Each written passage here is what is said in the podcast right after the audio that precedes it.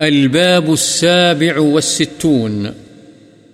باب كراهية تمني الموت بسبب ضر نزل به، ولا بأس به لخوف الفتنة في الدين. کسی مصیبت کی وجہ سے موت کی آرزو کرنے کی کراہت اور دین کی بابت کسی فتنے میں مبتلا ہونے کے اندیشے سے موت کی آرزو کے جائز ہونے کا بیان۔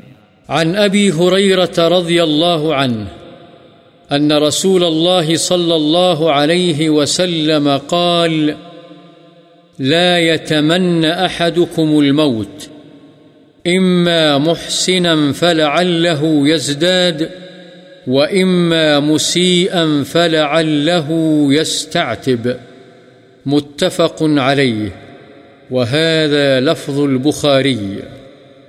وفي رواية لمسلم عن أبي هريرة رضي الله عنه، عن رسول الله صلى الله عليه وسلم قال لا يتمنى أحدكم الموت ولا يدع به من قبل أن يأتيه، إنه إذا مات انقطع عمله. وإنه لا يزيد المؤمن عمره إلا خيرا۔ حضرت ابو حریر رضی اللہ عنہ سے روایت ہے رسول اللہ صلی اللہ علیہ وسلم نے فرمایا، تم میں سے کوئی شخص موت کی آرزو نہ کرے۔ یا تو وہ نیکوکار ہے، تو شاید نیکیوں میں وہ زیادہ بڑھ جائے، جو ایک مومن کا مقصود و مطلوب ہے، اور یا بدکار ہے تو شاید وہ توبہ کرے، اس طرح عمر میں اضافہ اس کے لیے خیر کا باعث ہو جائے۔ بخاری و مسلم یہ الفاظ بخاری کے ہیں۔ اور مسلم کی روایت میں ہے جو ابو حریر رضی اللہ عنہ ہی سے ہے کہ رسول اللہ صلی اللہ علیہ وسلم نے فرمایا، تم میں سے کوئی شخص موت کی آرزو نہ کرے اور نہ اس کے آنے سے پہلے اس کی دعا کرے۔ اس لیے کہ جب یہ مر جائے گا تو اس کے عمل کا سلسلہ ختم ہو جائے گا اور مومن کے لیے اس کی عمر میں اضافہ، اس کے لیے بھلائی ہی میں اضافے کا باعث ہے۔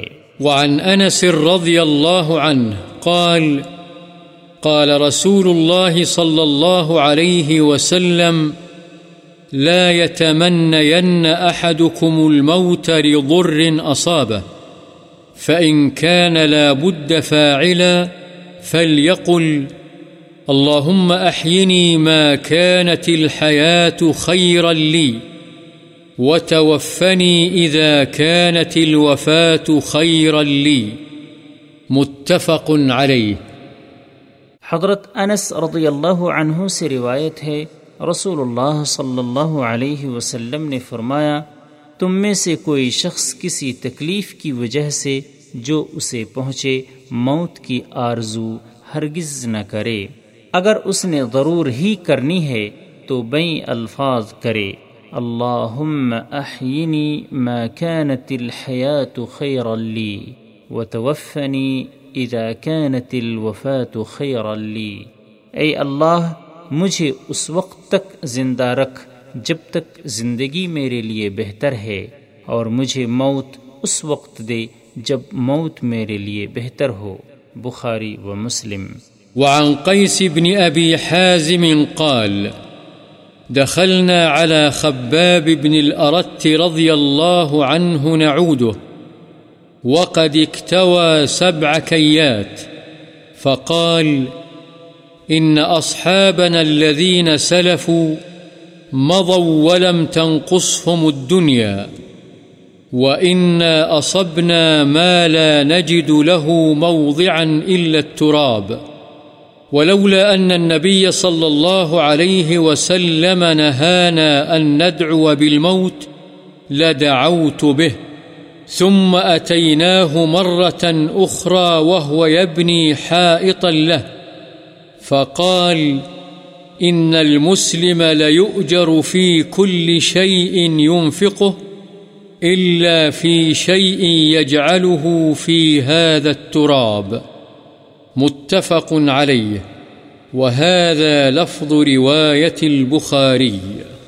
حضرت قیس بن ابی حازم رحمہ اللہ روایت کرتے ہیں کہ ہم خباب بن عرت رضی اللہ عنہ کی مزاج پرسی کے لیے ان کے پاس گئے اور انہوں نے بطور علاج سات داغ لگوائے تھے تو انہوں نے فرمایا، ہمارے وہ ساتھی جو ہمارے پیش رو تھے، وہ گزر گئے یعنی دنیا سے چلے گئے، اور دنیا نے ان کے اخروی اجر کو کم نہیں کیا، کیونکہ انہیں دنیا کی آسائشیں میسر نہ تھیں۔